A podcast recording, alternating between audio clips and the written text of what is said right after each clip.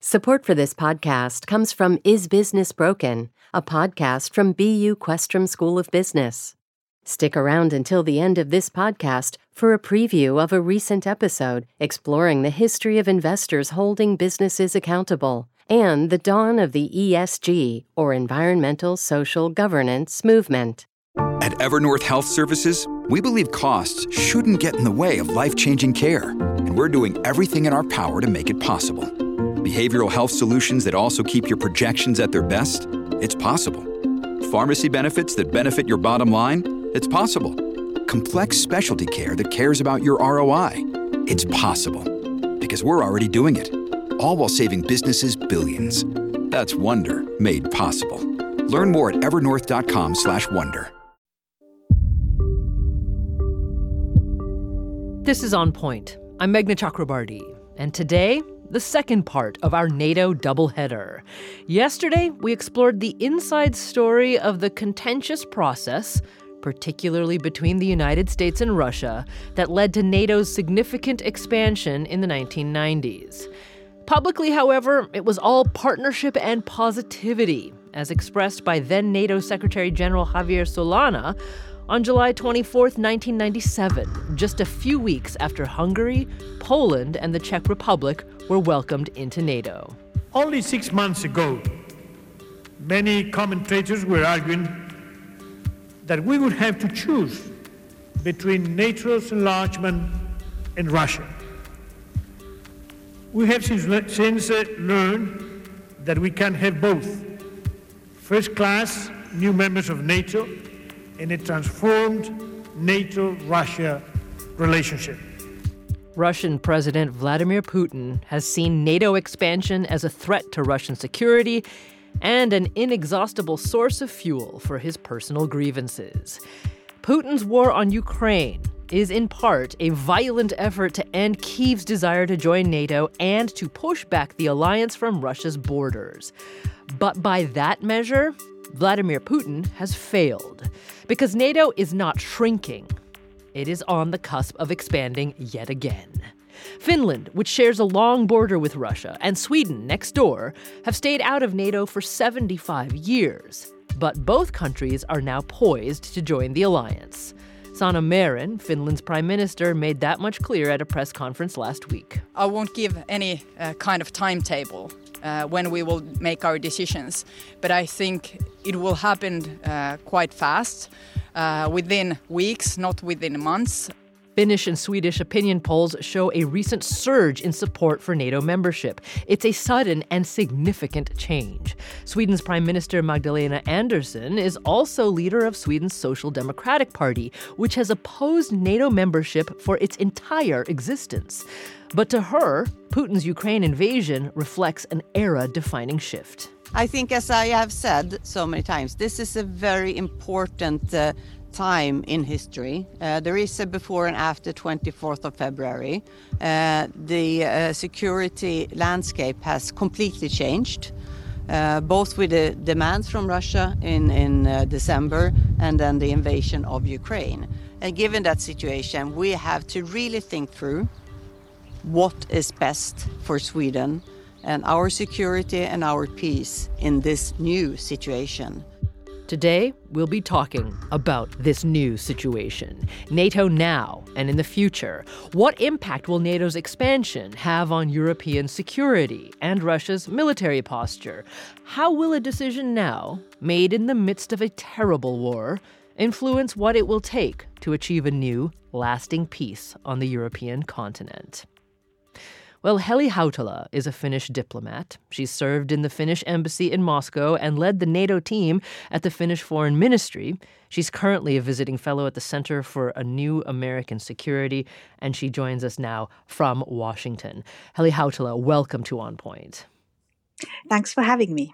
I was wondering if you might first tell us uh, in the days after February 24th, when uh, we all, the world, witnessed Russian tanks roll into Ukraine, um, how quickly did your thoughts turn to the implications of the of the of Putin's U- Ukraine attack potentially on Finland? Uh, obviously the Russian aggression was a huge shock in Finland. There were obviously warning signs, people were worried, but still it was hard to believe that Russia actually decided to reinvade Ukraine. And obviously, due to our historical experiences, we fought twice with the Soviet Union during the World War II. So, an attack by Russia on its neighbor, I mean, brings back those memories and it made people worried. Did it make you worry? No, uh, because I still think that the, the, the, position of Ukraine and the position of Finland is vastly different from historical reasons. For instance, Finland was never part of the Soviet Union, and also there is a big difference that Finland is part of the European Union and Ukraine is not. Hmm. So the the assessment in Finland has basically been that the threat of a direct military attack by Russia uh, to Finland, I mean, it's not very likely. So there was not fear of a Russian invasion, but there was a deep worry about what will happen in Europe next. I mean, the world we knew ended, and there is still huge uncertainty. What's what's going to happen? How how is the Europe security situation? Is Europe going to look like from now on? Okay. I want to come back to what you just said in a moment, uh, Heli. But if I may, um, it it's fascinating to know that you served in the Finnish embassy in Moscow and also mm-hmm. obviously have deep uh, experience as leading the NATO team at the Finnish foreign ministry. But can you tell me a little bit from your personal experience? What was it like being, uh, you know, a Finnish diplomat in, in Moscow while, while you were there? I mean, how did you feel the particular or experience a particular relationship that Russia until February 24th of this year, you know, had with Finland and other Nordic states? I mean, I've served there basically three times 2005, then 2011, 13, and then uh, a couple of years ago. And Russia has changed uh, during those, you know, 17 years since I first lived there. Um, so I don't see that the Russian attitude towards Finland and the Nordic state has been pretty constant because the Russian position has been that they do not want, they don't wish to see Finland and Sweden joining NATO. And that has been their position. And they have constantly been saying also publicly the message has been that you are free to join, but there will be a price to pay.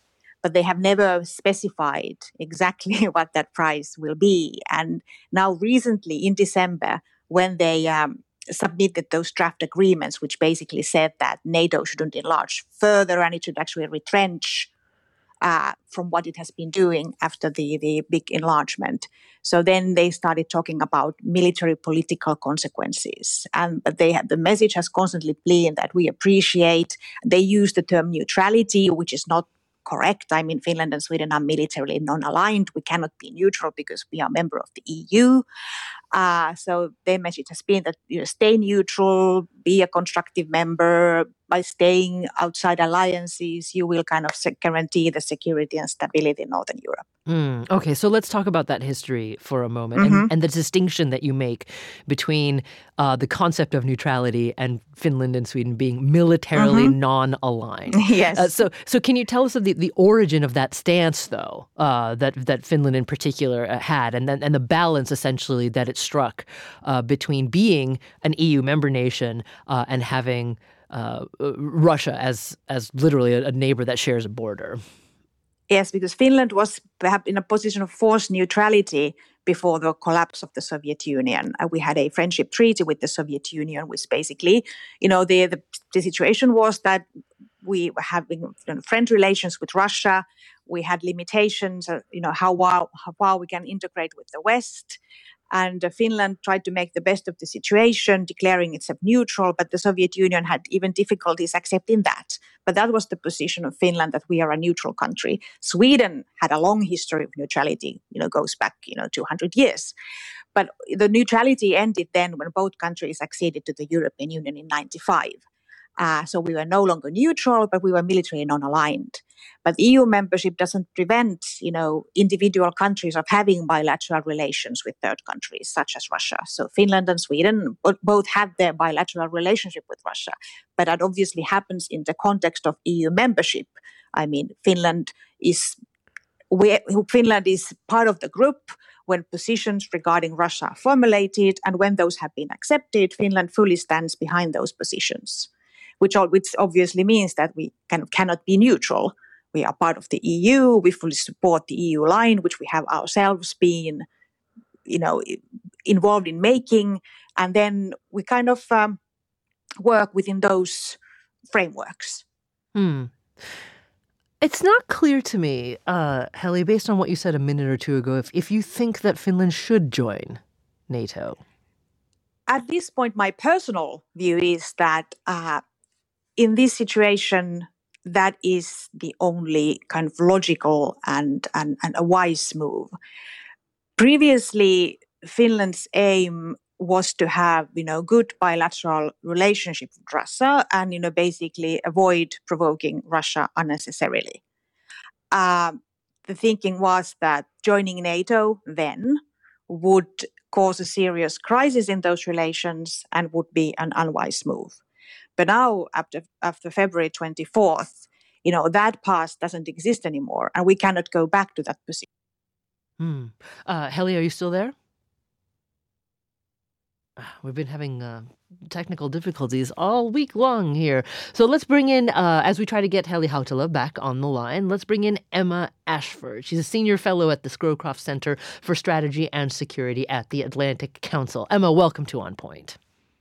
Great to be here, Meghna. So we'll pick up with the Heli as soon as we get her back here, but uh, she's giving us the Finnish or her uh, perspective as, as a Finnish diplomat. Can you uh, reflect with us on sort of what we've been hearing out of Sweden about the sudden surge, the, the significant change in uh, public opinion about Sweden's joining uh, NATO? What were your thoughts on that? You know, in, in both countries, um, but particularly in Sweden, we, we have seen the surge in popular support for the country to, to join NATO. Um, in, in effect, I mean, it's been growing for years, but in effect, it only really tipped over to majority support in the last couple of months. And, and in particular, you know, since the, the Russian invasion of Ukraine. And as Heli noted, this has really, I think, moved the needle in both states in terms of populations that were relatively happy with their historical historical neutrality, now thinking, well, maybe NATO membership is the way to go. Mm. Well, we are talking this hour uh, about NATO now and in the near future as it looks as if Finland and Sweden are poised to join uh, the North Atlantic Treaty Organization. So, when we come back, we'll talk about uh, what that means, how it might impact how to achieve a lasting peace on the European continent. So we'll tackle that when we get back. This is On Point.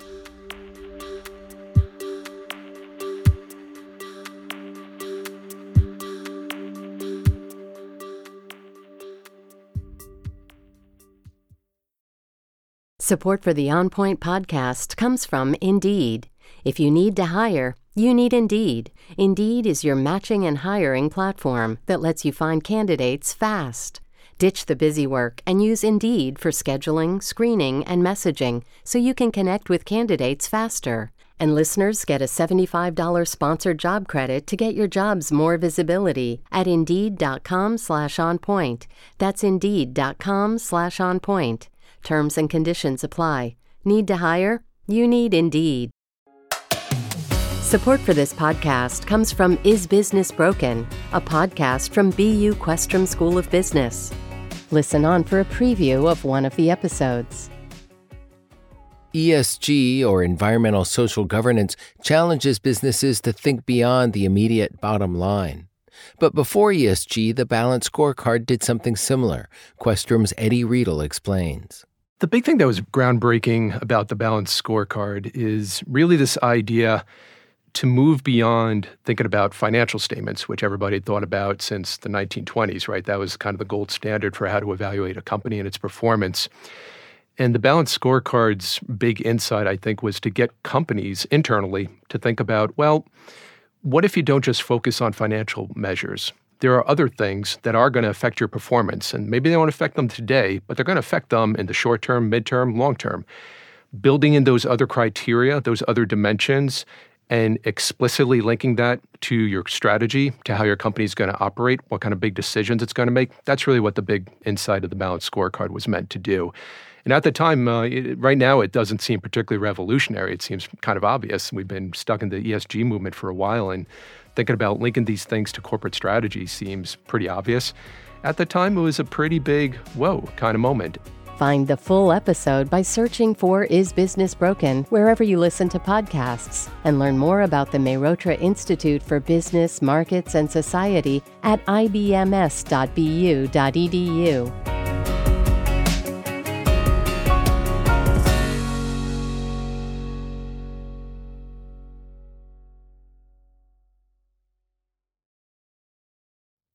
This is On Point. I'm Meghna Chakrabarti, and today it's part two of our little double header regarding NATO. Yesterday we talked about the past uh, and NATO's expansion in the 1990s. Today we're talking about the possibility of NATO expanding yet again as Finland and Sweden are on the cusp of joining the North Atlantic Treaty Organization. I'm joined today by Heli Hautala. She's a Finnish diplomat who has served in the Finnish embassy uh, in Moscow, and she's currently a visiting fellow at the Center for a New American Security. Emma Ashford joins us as well, senior fellow at the Scowcroft Center for Strategy and Security at the Atlantic Council. And Emma, before we move any further, I, I suppose I should just ask the sort of the, the big question because, you know, for people who haven't been following um, the the ups and downs of Europe's security architecture carefully. How significant is it? How much of a change or a big deal is it that Finland and Sweden are, are showing very positive, uh, affirmative actions to wanting to join NATO? Historically speaking, it's a major change, right? These are states that, for various reasons, during the Cold War, pursued policies of um, mi- military non-alignment, as, as Hal said. And, you know, they have clearly associated themselves with the West in economic terms, um, but there's always been this resistance to go further, to join um, NATO, which is seen, you know, as very much one side of the European security architecture. Um, the fact that these states are effectively now moving towards taking taking sides in that way is a is a notable change, and I think says something about how isolated Russia has become from basically every other country in Europe. Huh. So Heli Hautala, I, I think we have you back here now. I wonder if you could actually yes, describe. my apologies for the the technical errors, um, but I was wondering if you could actually describe to us right now what is Finland's own uh, defensive uh, and military capabilities, uh, regardless of of NATO uh, uh, ascension or not. Yeah, of course. I mean, I mean, Finland has a strong and credible national defense, which we maintained even after the end of the Cold War, when many other Europeans made the decision to um, end the conscription and cut their defense budget. Finland never did that. So we still have a general conscription, we have a trained reserve, and the, the principle is that Finland is prepared to defend the entire country. And also, you know, there is a high will to defend the country, even if the outcome went uncertain. I mean, there's a yearly Gallup done by official um, uh, outfits, and uh, they ask the question, are you willing to defend your country, even if the, you know, outcome were uncertain? And three quarters of Finns answer yes. Hmm. So that is ba- the basic picture. So the wartime strength of the Finnish defense forces is 280,000 troops, which is sizable in European terms. Mm. And we also have a strong artillery, one of the largest and best equipped in Europe, and also strong air defense. We recently decided to uh, buy 64 F-35 from the United States to replace the aging F-18 fleets. And we are also fully inter- interoperable with NATO forces because we've been partners with NATO for 30 years. And we have a sizable defense budget as well, you know, 2%, and, and they, they have increases have recently been you know, accepted. So, in military terms, Finland is a strong country which is fully capable of defending itself. Okay, so then then explain to me um, what exactly Finland stands to gain then by becoming a, a NATO member. I mean, the number one answer is it is deterrence. I mean, the, the Finnish army as it is acts as a deterrent towards armed aggression. But obviously, being a member of NATO would increase the deterrence. And that is precisely, I think, which Finns now, you know, wish to have. I mean, the surge in support for NATO is incredible. The latest poll numbers published today, now it's 65%. and you know before February 24th it was never even 30 percent. Right, I mean, so so, the ter- yeah, yeah. So the ter- deter I hate the word, but deterrent effect is a big factor, and obviously the collective defense. But Finns hope that we never get to the phase where the collective defense is actually needed in kind of real military terms. Mm. Emma Ashford, though, let me ask you: Is it obvious that there would be a deterrent effect, um, as Heli is describing? Because, as both of you well know, and we, we touched on at the beginning of the show, uh, rhetorically, Vladimir Putin has been saying for decades uh, uh, that uh, that he feels that uh, NATO encroachment is a security threat to Russia, and that in part his uh, invasion of Ukraine is a response to that. So does it? uh, and and now that he's done that, essentially, as Heli so adequ- eloquently put it, there is a before February 24th Europe and an after February 24th Europe. Now that Putin has essentially crossed that Rubicon, can you bank on it on NATO uh, membership being a deterrent to Russian aggression anymore? You know, I certainly hope so, but I do think that there is reason to worry as the alliance gets bigger and bigger um, that it does become somewhat more difficult to deter Russia. Um, and particularly in the case of, of Finland, you know, we were talking about the alliance, um, you know, per, perhaps gaining a very capable member state, um, but at the same time, we're talking about NATO moving right up to Russia's borders, you know, to sharing um, an 800 kilometer kilometer border with Russia, moving within, you know, a hundred and something miles of St. Petersburg, Putin's hometown. Um, so, you know, th- there is the potential here. And, and the scenario that I particularly worry about is, um, you know, we know, we know from past experience that the most dangerous period is the period between a state indicating interest in NATO um, and actually joining the alliance. And, and we've seen wars fought in Georgia and then Ukraine twice um, in that period between interest and membership. Um, and so while you know this membership seems to be moving very fast, I would worry about that period before the Article 5 commitment kicks in, um, you know, and what would we do if Russia took steps during that period? Mm. Heli, would you like to respond to that? Uh, yes, that is the, the question of the interim period between you know applying and actually becoming a member it is a you know important question, and that has been discussed a lot in Finland as well. Uh, so far, you know, the the the uh, kind of the opinion I seem to you know read and, and hear is that the armed attack against Finland is not likely because simply Russian military resources are now focused on Ukraine. So any mm-hmm. significant increase in troops along our common border is unlikely. But there could be something like troop movements along the border or increased military activity in the Baltic Sea or perhaps bringing new weapon systems closer to Finland. But that doesn't equal an attack. Mm. I mean, those uh, Russia will obviously take into account in its military planning then that Finland is NATO member, but we have been so close partners with NATO, so many people assume that actually in Russia's you know plans, Finland is already kind of regarded as a NATO ally. I see. So there is concern, but I think the noises which have been coming from Russia haven't been that concerning either. They basically been repeating during the last weeks that they don't like the idea. They would wish Finland and Sweden not to join.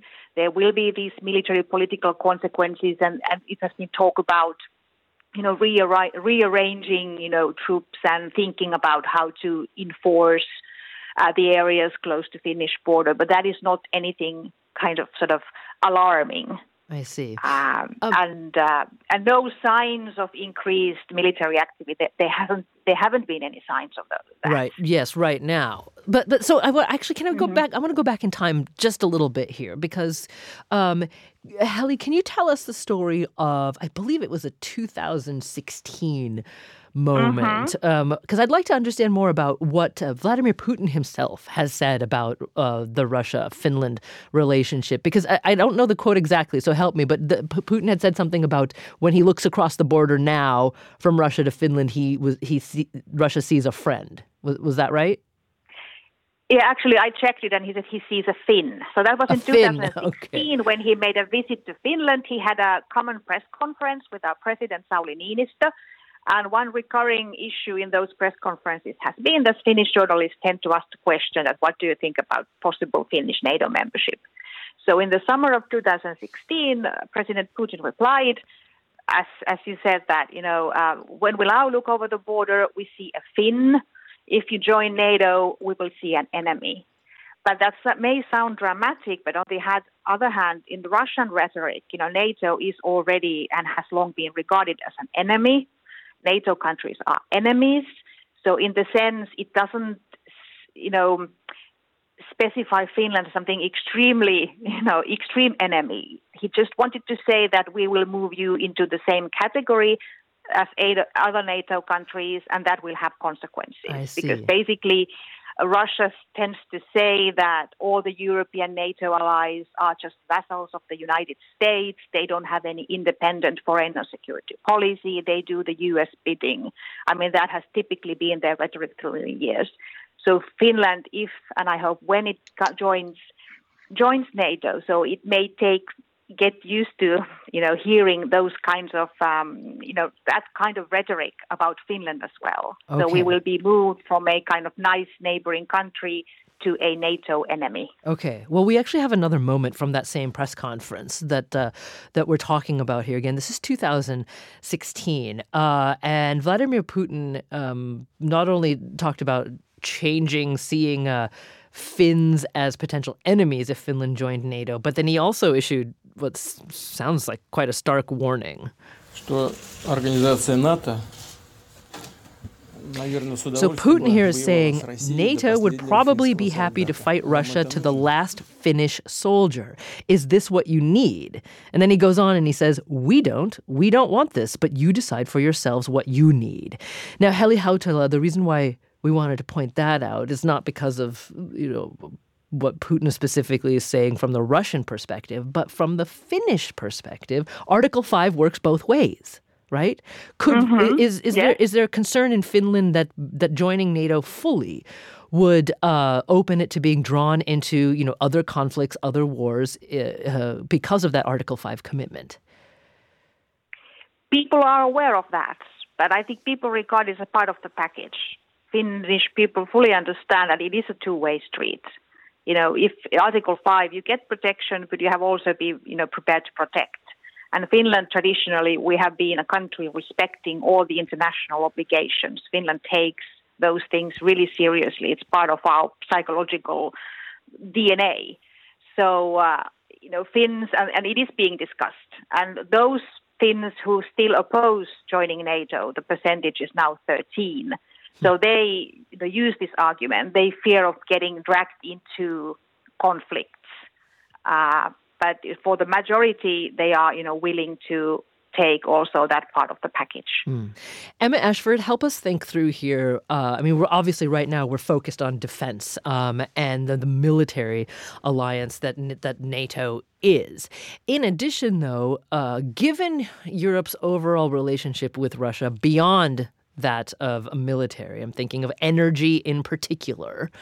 Are there other risks for countries like Finland uh, and Sweden in you know in, in joining NATO? Because you know Russia has shown it's willing to cut off energy supplies to countries that uh, uh, that are that are critical or allied against it this is where, uh, sort of as, as Heli alluded to earlier, this is where it gets a little complicated because both Finland and Sweden are members of the European Union, even though they're not members of NATO.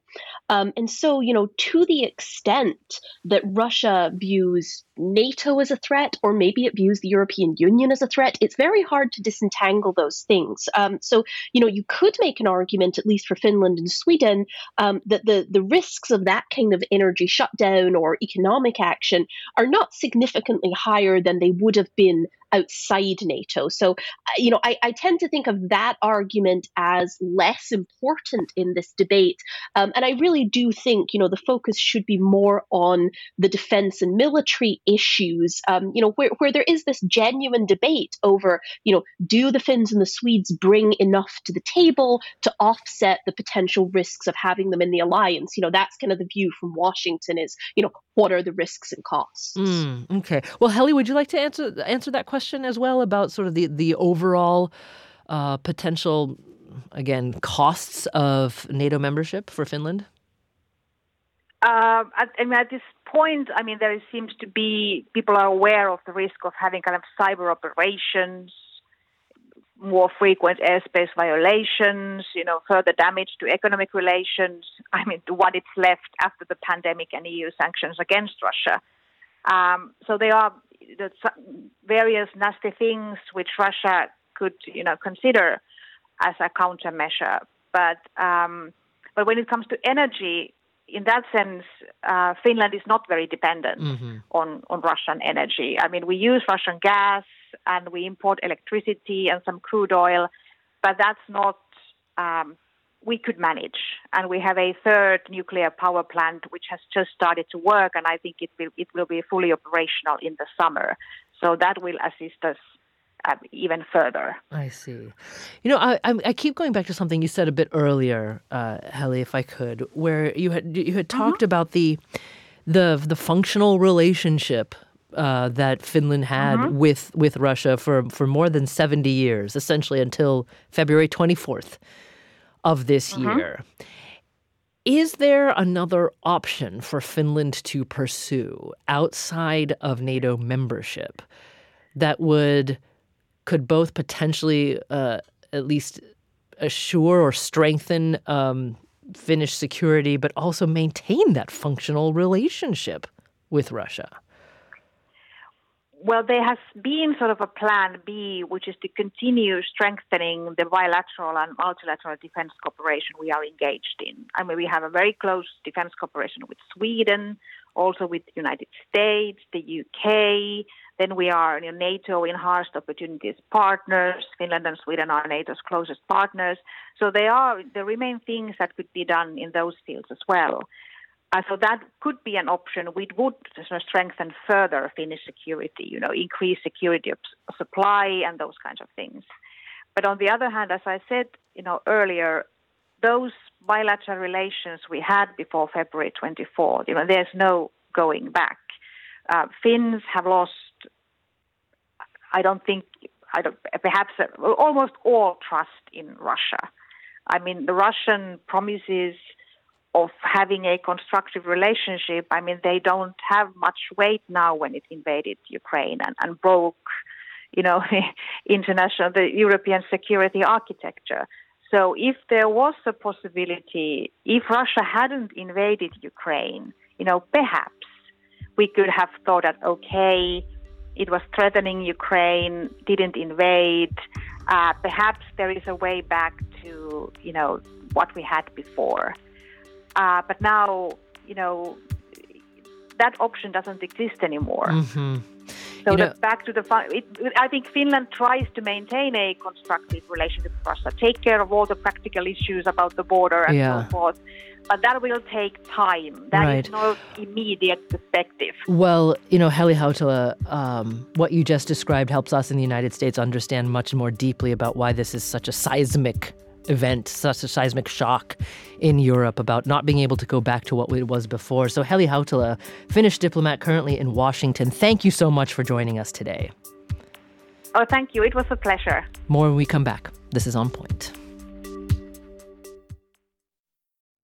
A gruesome scandal at the nation's most prestigious university shines a light on a macabre and lucrative world of buying and selling human remains. Human body parts taken by a manager at the Harvard Medical School morgue and then sold to customers online. So my first skull is right there on the top shelf. That's my first and my favorite. I'm reporter Ally Jarmanning, and this story raises some tough questions. How should we treat the dead? And who gets to decide? There should be some middle ground where we treat deceased tissues differently than we treat old refrigerators. This is Postmortem, the stolen bodies of Harvard, a new season of WBUR's Last Seen. Listen and follow Last Seen wherever you get your podcasts.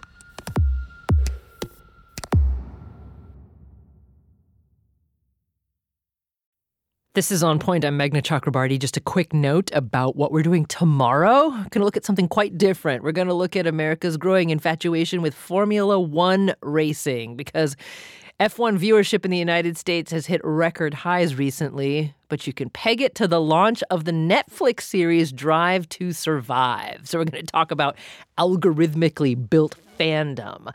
Have you started watching F1 or that Netflix series Drive to Survive recently? Were you even interested in high speed motorsports before, particularly Formula One? What pulled you into it? Call us at 617 353 0683. That's 617 353 0683. That's for Friday. It'll be F1 Friday here at On Point. But today, we are doing the second part of our little miniature series here about NATO's past, present, and future, and focusing on the alliance's future today as Finland and Sweden are making all the right noises about wanting to join NATO. And one thing, a key thing that we haven't mentioned yet thus far in this hour is the United States, of course, and U.S. interests in a NATO expansion. Now, the alliance itself has long maintained an open door policy to European nations. It's a principle that was instilled in the NATO Charter in 1949.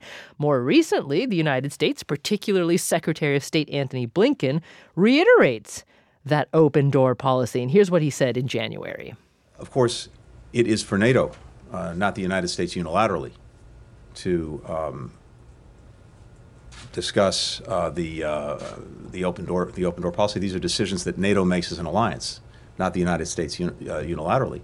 But from our perspective, uh, I, I, can't be more clear. Uh, NATO's door is open, remains open, and that is our commitment. I'm joined today by Emma Ashford, Senior Fellow at the Scowcroft Center for Strategy and Security at the Atlantic Council.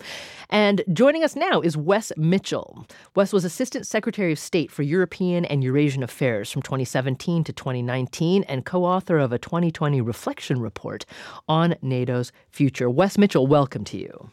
Thank you for having me, Meghna. So give us your take then on. Um, uh, what what you'd like to see is the United States uh, approach or posture to Finland and Sweden um, wanting to join NATO? Well, it's a very important strategic question for the United States, and listening to the comments of your uh, your other guests, I have to say, on balance, I think it's a very good thing for the United States from the standpoint of our interests. Uh, of course, we need all NATO allies to have serious military capabilities, and, and that's one way to look at this. But it, it would be very hard to make the case that Finland and Sweden don't, uh, or let's say that they would be net liabilities. Uh, Finland uh, has a no nonsense defensive capability, nationwide per- participation in the reserves on, on sort of the Swiss or Israeli model. They have a very long border with Russia that's dotted with thousands of lakes and is very defensible. Sweden is less well armed, but is bringing significant naval and, and especially anti submarine capabilities. But there's a much bigger strategic point for the United States, and it's geographic in nature, and, it, and, and that is that bringing Finland and Sweden into NATO will mitigate, I think, the biggest military vulnerability that NATO currently has, which is the exposed uh, geography of the Baltic states. Uh, if you look at a map of Europe, the Baltic states are kind of an exposed salient uh, that sticks out sort of to the northeast on the northeastern flank of the alliance, and it would be uh, very difficult for NATO or for the United States military to get to those countries in a crisis. So, adding Finland in particular mitigates that vulnerability. It makes the Baltic states a much less inviting target, which I think in turn uh, makes a war with Russia less likely, since we have to remember the Russian theory of victory uh, is, is, to create these fait accomplis where they, they grab a strip of territory, say Estonian territory, and they wait on, on NATO to try to compel them to leave. I think adding Finland and Sweden makes that harder. Mm. Uh, and, and one final point, if I may, I think it it's good for the United States for Finland and NATO to come in, uh, Finland and uh, Sweden to come into NATO, because it removes an ambiguity about those two countries themselves. Um, I, I understood Miss Ashford's point earlier uh, about the um, this phase when when states are thinking about entering NATO. But I would counter that with the observation that we have seen in history that ambiguity about the commitment of a, a security sponsor c- can increase the likelihood of war. And I'm thinking of Belgium before the First World War. Um, I'm, I'm thinking about Belgium and, uh, and, and Netherlands in the Second World War. And it, would be a hard question for the United States. How would we respond if Russia attacked, say, a neutral Sweden or a neutral Finland? That ambiguity could invite the very attack from Russia that we want to avoid. So on on balance, I think NATO membership is good also because it helps remove that ambiguity. Okay, uh, just to, to bring back a point that Heli Hautala had been making earlier, she objects to the word neutral being used for Finland or Sweden and calls them military non militarily non aligned because they do have strong alliances with Europe overall and and existing NATO partnerships as well. But but Emma Ashford, let me turn back to you here, and I appreciate your patience. Um, given what Wess Mitchell said, one can also look at it as, um, you know, uh, Wess was talking about uh, removing ambiguity and covering um, sensitive territories, particularly vis a vis the Baltics. But you're also expanding the size of the alliance as well. Does that not put potentially a greater burden on the United States if there are more countries with which Article 5 may be enacted. Yeah, and I, I think this is actually what makes the potential membership of Finland and Sweden um, a, a tough call right? Um, many people who would, myself included, who would oppose NATO membership for Ukraine or Georgia, um, you know, because it doesn't add to the alliance's defensive capabilities. You know, Finland and Sweden are a harder case. They can bring something to the alliance. They can bring these capabilities, even though they may bring some risks with them.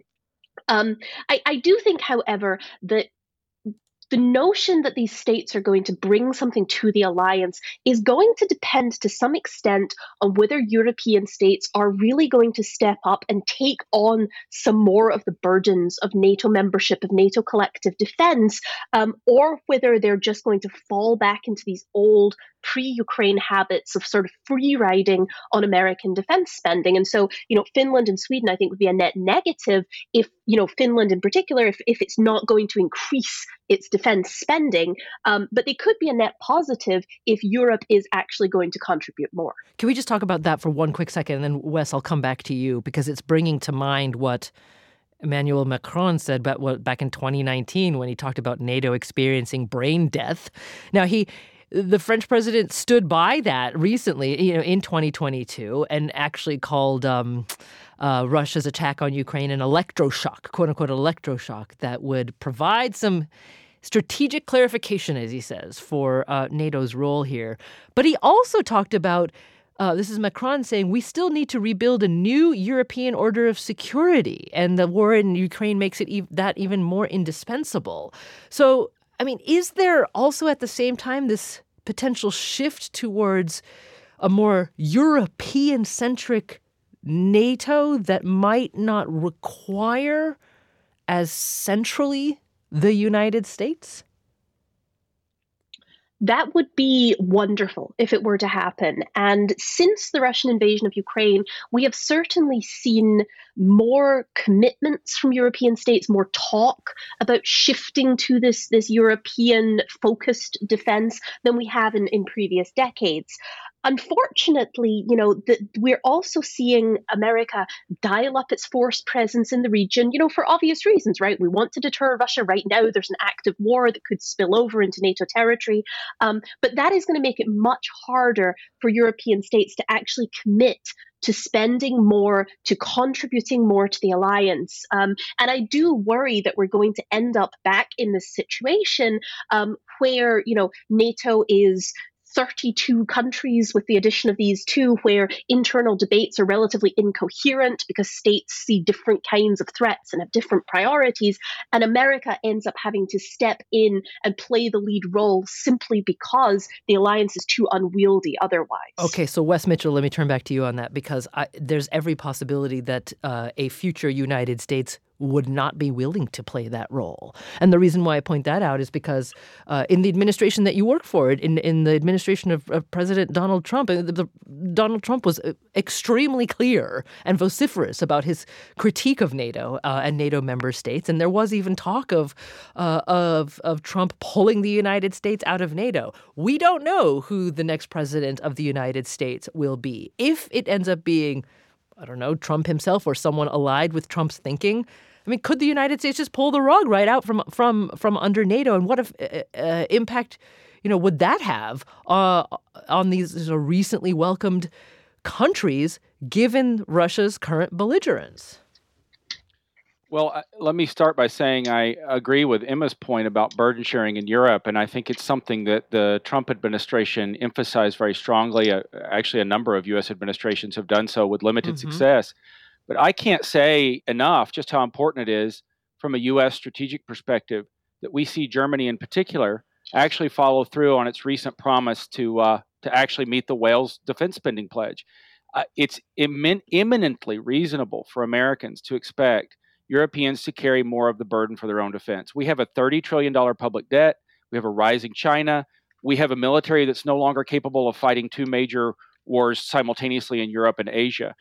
I, I think also you can't expect Americans to continue in those circumstances to indirectly subsidize European social benefits while our sons and daughters share the uh, you know shoulder the bulk of the burden for the European continent. So uh, that's a way of saying I think the politics in the United States reflect that realization. It's a budgetary reality. It's a strategic reality. I think there is frustration, um, but but I, I, would just I, I would just point out that successive uh, administrations have tried in, in different forms, different ways, all the way back to the Cold War, to convince the Europeans to do more. Trump made that point certainly. Obama made the point in 2012. Obama actually withdrew 10,000 U.S. troops from Europe. Bush made the point at various NATO summits. Uh, if you go back to the high point of the Cold War and look at the balance of payments crisis, uh, Lyndon Baines Johnson even threatened to withdraw, withdraw all U.S. troops from Europe. So it, it, the, the, I think the key point, and we have to keep this in proper perspective, is that um, w- the United States has to be able to retain and assure our European allies mm. about our commitment to their defense. But we also have to motivate them. We have to motivate them to do more, and that is a famously hard uh, balance to strike uh, in strategy and in politics, all, again, all the way back to the Cold War. Um, so I think American politics reflect that. And there's a lot of turbulence in our politics, but I think on balance, most Americans see the value uh, strategically and militarily to having a unified West with strong military capabilities alongside the United States that can handle Russia, but it also helps free up uh, bandwidth for the United States to focus on China, and we have to keep that in mind. Mm. Uh, you know, Emma Ashford, I I want to just uh, step back here for a moment and, and, in a sense, refocus on one of the central questions that we've been trying to to explore in these past two days of talking about NATO. And and um, our news analyst Jack Beatty uh, drew my attention to something that George Kennan wrote. He's the Pulitzer Prize winning historian, former diplomat. And um, during the Cold War, he was an ardent champion of Soviet containment. But in 1997, uh, he wrote of NATO's expansion then, he wrote this in the New York Times, that it would be the most fateful error of American policy in the entire post Cold War era and would inflame the nationalistic, anti Western, and militaristic tendencies in Russian opinion. And then later on, he talked about the expansion as a tragic mistake, a new Cold War. And he talked about the Russians will gradually react quite adversely uh, and it will affect their policies. So that's what George Kennan wrote in 97, 98. Uh, is NATO expanding potentially into Finland and Sweden going to redouble what Kennan observed could happen in Russia and did indeed come to pass? So you know, I'm not convinced that adding Finland and Sweden will make the problem worse because, to be honest, I think given the situation today, it's already about as bad as it could be, short of a actual war between NATO and Russia. Um, but but I do think you know there's been a lot of attention over the last few months on how NATO is back, NATO is strong. Um, you know, talking about leaders getting together and working on problems. Um, and I, I think we should be more cognizant of two big problems that actually remain. One is one is the problem that you've just outlined that NATO has largely served to push Russia out of Europe's security architecture. Europe doesn't have a place, a seat at the table in European security anymore. Um, and obviously, while this war is going on, that's not something that can be remedied. But as we go forward and after the war, that's something that we're going to need to think about. Um, or, you know, Kennan and may well be right, and, and this could get worse. Mm. Um, and then the second point that I do think we need to think about is um, we, we need to think about the future of the alliance. Um, one of the things that expansion has done, as, as I said before, is make this alliance huge and unwieldy and you know full of internal inconsistencies and incoherences. Um, and nato needs reform if it's going to be fit for purpose for the rest of the 21st century. And so i think we shouldn't let all the agreements and the sort of glad handing among leaders that we've seen over the last couple of months fool us into thinking that those problems don't exist over the long term. Right. Wess mitchell we've got about a minute left. And first of all i just want to say i appreciate you mentioning china right? Because there is a dramatic difference between, uh, you know, NATO's formative years uh, post Cold uh, during the Cold War, at the end of World War II, and now the United States has this sort of has to balance multiple poles here, or try to. But I'm going to give you the last 30 seconds here, just your final thought on um, on NATO's immediate future and what you'd like uh, the alliance to do.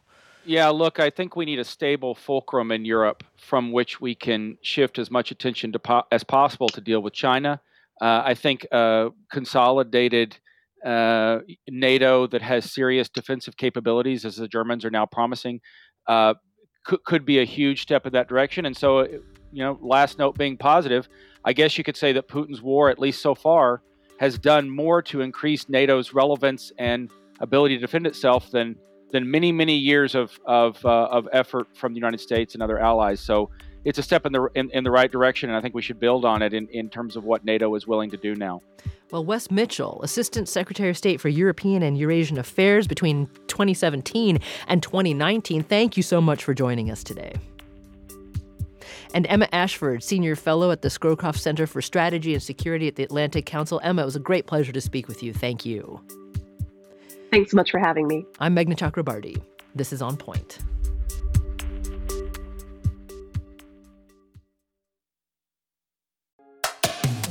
Support for this podcast comes from Is Business Broken, a podcast from BU Questrom School of Business. Listen on for a preview of one of the episodes. ESG, or environmental social governance, challenges businesses to think beyond the immediate bottom line. But before ESG, the Balance Scorecard did something similar. Questrom's Eddie Riedl explains. The big thing that was groundbreaking about the Balanced Scorecard is really this idea to move beyond thinking about financial statements, which everybody had thought about since the 1920s, right? That was kind of the gold standard for how to evaluate a company and its performance. And the balanced scorecard's big insight, I think, was to get companies internally to think about well, what if you don't just focus on financial measures? There are other things that are going to affect your performance, and maybe they won't affect them today, but they're going to affect them in the short term, midterm, long term. Building in those other criteria, those other dimensions, and explicitly linking that to your strategy, to how your company is going to operate, what kind of big decisions it's going to make. That's really what the big insight of the balanced scorecard was meant to do. And at the time, uh, it, right now, it doesn't seem particularly revolutionary. It seems kind of obvious. We've been stuck in the ESG movement for a while, and thinking about linking these things to corporate strategy seems pretty obvious. At the time, it was a pretty big, whoa kind of moment. Find the full episode by searching for Is Business Broken wherever you listen to podcasts and learn more about the Mehrotra Institute for Business, Markets, and Society at ibms.bu.edu.